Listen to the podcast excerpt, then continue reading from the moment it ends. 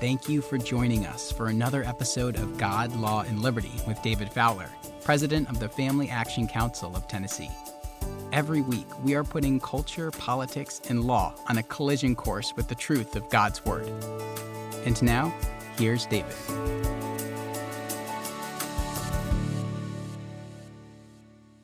Thank you for joining me for today's episode of God, Law, and Liberty. And I think today's episode is going to be very revealing about some things that are taking place in law and in our government and in our culture and in the Christian policy and legal community that you are going to want to know about. And I hope you will share it with many of your friends who may be being led down some primrose path to a hellish destination and not know it. I, want to begin today by one showing my age, but you may remember the song by Chicago, um, Chicago Transit Authority is what they used to be called. In 1969, they said, "Does anybody know what time it is? Does anybody really care?"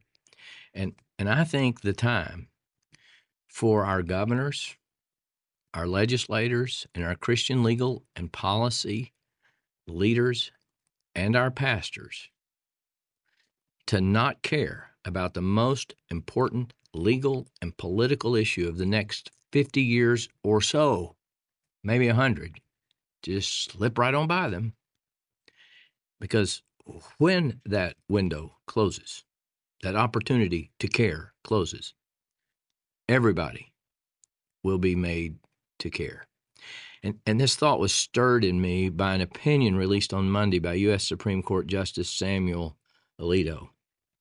But the compelling gravitas of what he wrote was actually stirred two weeks ago by a 27 minute speech by attorney Jeff Shafer of the Hale Institute. You can find it uh, on YouTube. And a podcast comment by Rosaria Butterfield, who was a tenured professor at Syracuse University teaching feminist and queer theory at Syracuse before becoming a Christian. Now, I want to get to Alito's opinion in a bit, but I need to set it up so that you will appreciate why I say time is running out on our Christian leaders in government and law and on the pastors in our nation. So I'll begin with a quick analysis of uh, Mr. Shafer's speech, and he spoke on a subject given little consideration today archetypes. Even though we use archetypes every day in our thinking. So, to keep the context here with Rosaria Butterfield, who I'll get to in a moment, um, uh, when she was teaching feminist theory at Syracuse, she used some kind of mythical archetypal woman as the foundation for developing feminist theory, which, as you know, minimizes men and turns them into the antagonist that women have to overcome to achieve the various ends represented by their mythical, hierarchical type woman. But that theory lends itself easily to the queer theory she taught. Male and female as archetypes under the larger archetype of human being are dissolved in queer theory into a mythical unisexual archetype. And, and with this theory, the, the categories of sex, male and female, are the antagonist. And those categories must be overcome to achieve this higher state of unisexual being, all on a scale with no given, fixed, defined within parameters nature. And that idea of, of these archetypes that she's using to develop her or, or used, I should say, to develop her, her feminist theory and her queer theory uh, pertain to what Jeff Shafer said. And he rightly noted that the marital relationship between male and female was once considered the primeval archetype for society, and consequently, the archetype for organizing the law that orders society, our social relationships. See, it's the same principle as, that uh, Dr. Uh, Butterfield used to use for her queer theory and feminist theory. and the archetype instead of being the mythical woman or being you know the mythical unisexual figure it was the marital relationship but we have to appreciate that male and female were the archetypes for what it meant to be human and that's what formed the predicate for the archetypal social institution of the marital relation in other words, unless you embrace a different view of humanity, and specifically what it means to be man and woman, there can be no reason to ever redefine marriage in terms that would accommodate two men or two women.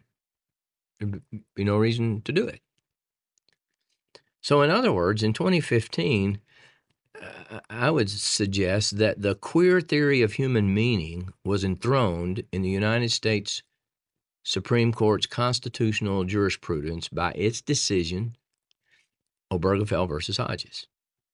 And as Mr. Shafer noted, the Supreme Court, by defining the civil marital relationship, and here's the quote, into a non procreative and same sex relation and status, renounced its previous form and meaning, transmogrifying it into its antithesis. In other words, completely changing and obliterating the understanding of the marital relationship into its exact opposite. Or put another way, the archetypal social institution defining the nature and foundation of, and here's his quote, all relationality was jurisprudentially described and converted into a psychologically affirming tool and a right of fruitless individuality. In other words, he's taking what the Supreme Court said that marriage responds to this fundamental desire to not wake up in the middle of the night and find out that you're alone all of life now is defined in terms of psychology and mental health or mental illness. There is no guilt anymore in the world because there can't be any sin because there isn't any God. So marriage is just a an emotionally psychologically fulfilling institution which of course any two people can have and if that's how we define it then being fruitful and multiplying uh, the purpose for which God created man and woman in marriage, uh, well, it, it completely falls away and is unnecessary, right? So, civil government marriage by licensure is now, by definition, a queered institution. Not using that in a pejorative inst- uh, way, I'm just saying that's what it is, right? And I believe the reason we don't see this or appreciate this, this archetypal upheaval in our law is because of our tendency as moderns to think of law in bits and pieces, to turn a phrase from Francis Schaeffer in one of his speeches or books.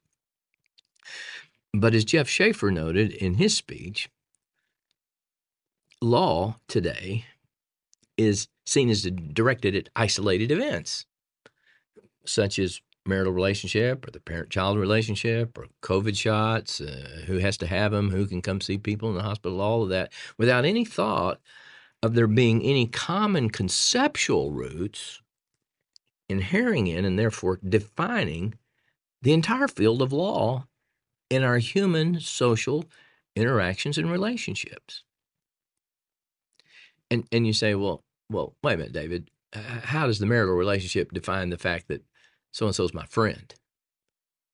Well, because he can't be that that friend is defined as a friend because that friend is not part of a marital relationship. So that friend can only be a friend as distinguished from a spouse. So you see, the words friend or colleague or whatever draw their meaning from their disassociation or distance from the marital relationship, which defines, therefore, as I said, all of our interpersonal social relationships and and to be honest, um, the law has to center around and collate around and conform to this new archetype because law is like everything else God created. And and this is how Jeff put it. Law is a mutually informing whole with an effective imperative toward unity among its parts. Now, what is he saying there? And here's the way I'd put it, at least theologically. Because God is a unity within his parts, okay, the distinctives of the persons of Father, Son, and Holy Spirit, they still form a unity, right? And so if if if creation is going to reveal to us the glory of God, its distinctives, its parts must also form a unity. So when you remove Jesus Christ as the archetype for creation and recreation, think of the passages uh, passage in Colossians chapter 1 that he's the beginning, the firstborn of all creation, he's the firstborn of the recreation. And then with respect to creaturely existence, Adam and Eve and the marital relationship were the archetype there. Well, when you replace the archetype in one place, you've necessarily replaced it in the other. So, in other words, uh, when we replaced Adam and Eve and the marital relationship with with this new archetype, it's not surprising we have a Satan club that says Satan is now the metaphor, the archetype by which we understand the world. Eh, the same can go the other way. You could have started out by saying Satan is now the, the, the, metaphor by which we understand the world, the archetype. He replaces Jesus. And so now we have to replace Adam and Eve. And we have to replace the marital relationship. But you're either going to have Christ and Adam and Eve in the marital relationship as your archetype for all of creation and all of law, or you're going to have Satan in this redefined, queered understanding of what it means to be human and the marital relationship. You only have one or the other. There's no middle ground anywhere, ever. Adam was created to move to death or to glory. And we are every day, as Christians, moving on towards glory or moving under the disciplining judgment of God because he wants holy creatures who are fit to the final transformation of the glory that is in Christ Jesus as a creature that we will become like. So we got to be moving one direction or the other. They're in the middle ground. And, and that's what, what Jeff's saying. You can't divide up the universe and you can't have a middle ground. So think, for example, with me, let me put this in non theological, non legal terms. Um, let's let's say you have plantar fasciitis in your right foot or, or a bunion that's really painful. It's an it's an abnormality localized in the one foot, right? But that doesn't mean you don't have a foot. It just means you're going to begin to walk abnormally to conform to the abnormality in order to reduce the pain. But that's going to then affect your hip, which will affect your back. And now the left foot, because it's getting more pressure on it, because you're trying to relieve the pressure on the right foot, it's going to start to be under stress, and that's going to bring its own consequences. Everything begins to feel like it hurts.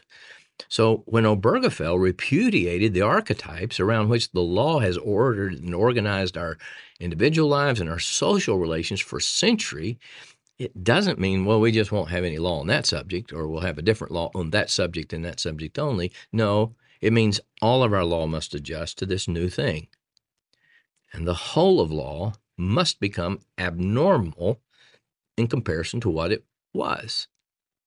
It becomes the new normal.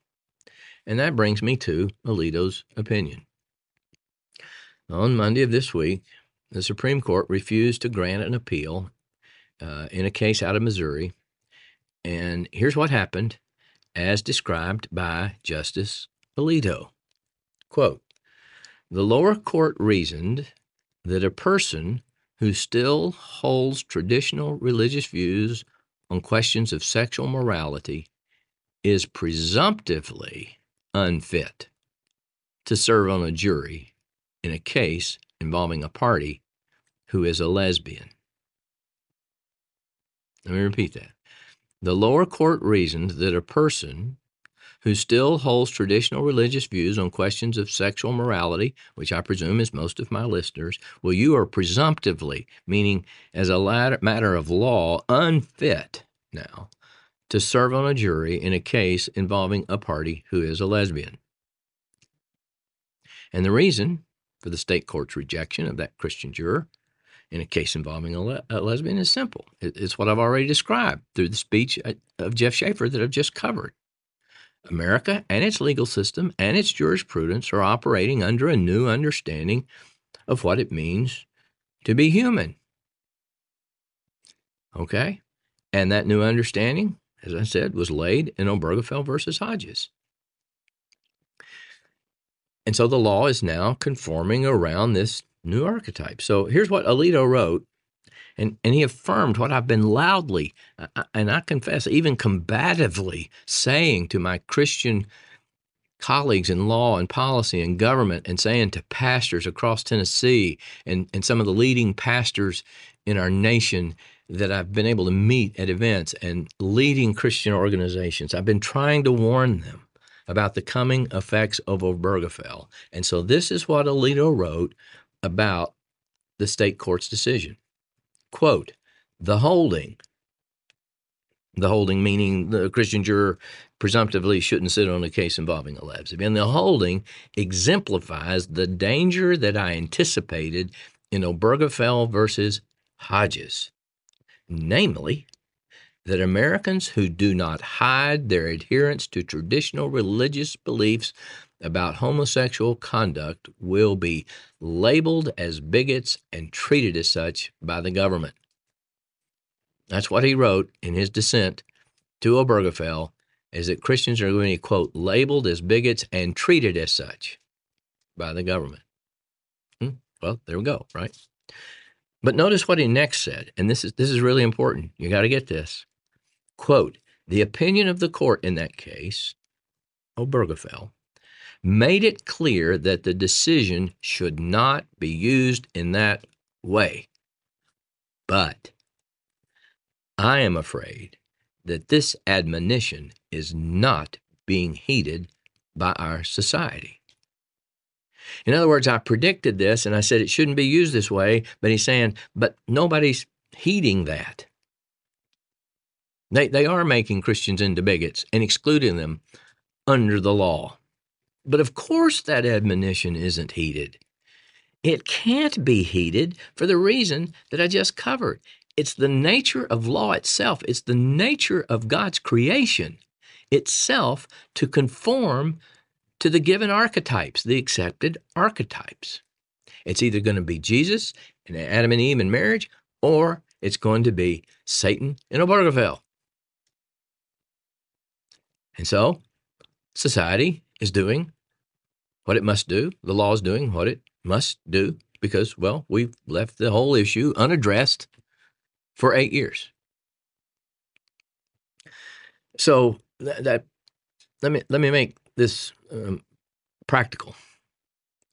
Uh, because you might say, well, I, I, don't know anybody that's trying to address Obergefell. And actually, we are in Tennessee.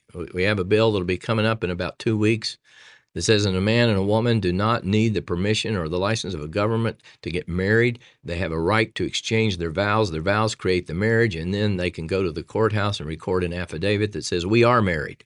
And that strikes at the heart of Obergefell that treats all marriages as created by government licenses. But anyway, um, there, there's another practical example raging on. And, and I would say that what I've just explained about Obergefell and how the law and the Constitution is now, and our jurisprudence is organizing itself around these new archetypes, this is exactly why no bill on parental rights should have ever been filed that relies in any way on the U.S. Constitution because its understanding of human beings and the family is now informed by Obergefell. You refer to the U.S. Constitution and you are pulling into your state bill a jurisprudence informed by Obergefell that's already leading to the exclusion of Christians as jurors in cases involving lesbians. So, what's next for parents who hold to these traditional views when the rest of society says no children have a right to uh, decide if they're transgendered? You'll lose. It's coming. Just mark it down on your calendar today, but it's coming. And I will tell you that there is not one Christian legal or policy organization that I'm aware of in the country, state or national, that is not supportive of this idea of putting into state laws that the parental right relationship is also protected by the U.S. Constitution. and they're doing it through the 14th Amendment. And guess what? The 14th Amendment says Congress shall have the power to enforce its provisions by legislation. So when you refer to the U.S. Constitution, you're referring to Obergefell as it stands right now because it's never been challenged and nobody's trying to challenge it except for us. And and you're going to get Obergefell. And eventually, as Congress continues to drift to the left, they're going to say, wait a minute, no state shall have a law that doesn't allow a child to transgender themselves. Don't think it'll ever happen? Well, I bet you if you're old enough, you said, we'll never have gay marriage in this country. That's ridiculous.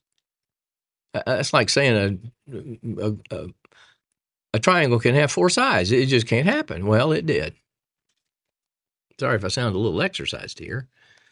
But I see that time is running out for the Christian church to wake up, and that brings me to Rosaria Butterfield. Uh, I saw an interview of her on YouTube, and she said she would no longer write for what I would call the Be Kind Above All Else Christian Coalition, or excuse me, um, Gospel Coalition, or for Christianity Today. And here's why. She said, because, quote, we disagree about what time it is. And then listen to what followed that statement. We disagree about whether we live in a post Obergefell world. She understands our times. She understands we live in a post Obergefell world. The former archetypes for society and law that shape us and hold us together, they've been repudiated. And we don't understand that. And I don't think there's any Christian organization I know of that I've dealt with that understands that. And the law is marshaling its forces every day to make sure that it conforms and everyone conforms to the new archetypes because that's the nature of what law does. Because it's placed in God's cosmos in which all the disparate parts have to have a unity. And that's what Alito was saying, whether he realized it or not. And it was already happening to the uh, to the Christians who bake cakes and arrange flowers for weddings, but the law is going to have to come for every Christian, every homeschool family. Pay attention if you're a homeschool family. If the rest of us don't wake up too. Now, as I alluded to a minute ago, I'm working on a bill here in Tennessee that, that even the lawyers for the homosexual community have said it undermines Obergefell. I'm going to just tell you so far, no Christian policy organization in the country or Christian legal organization in the country will support it. Can't get them to send an email, can't get them to nothing.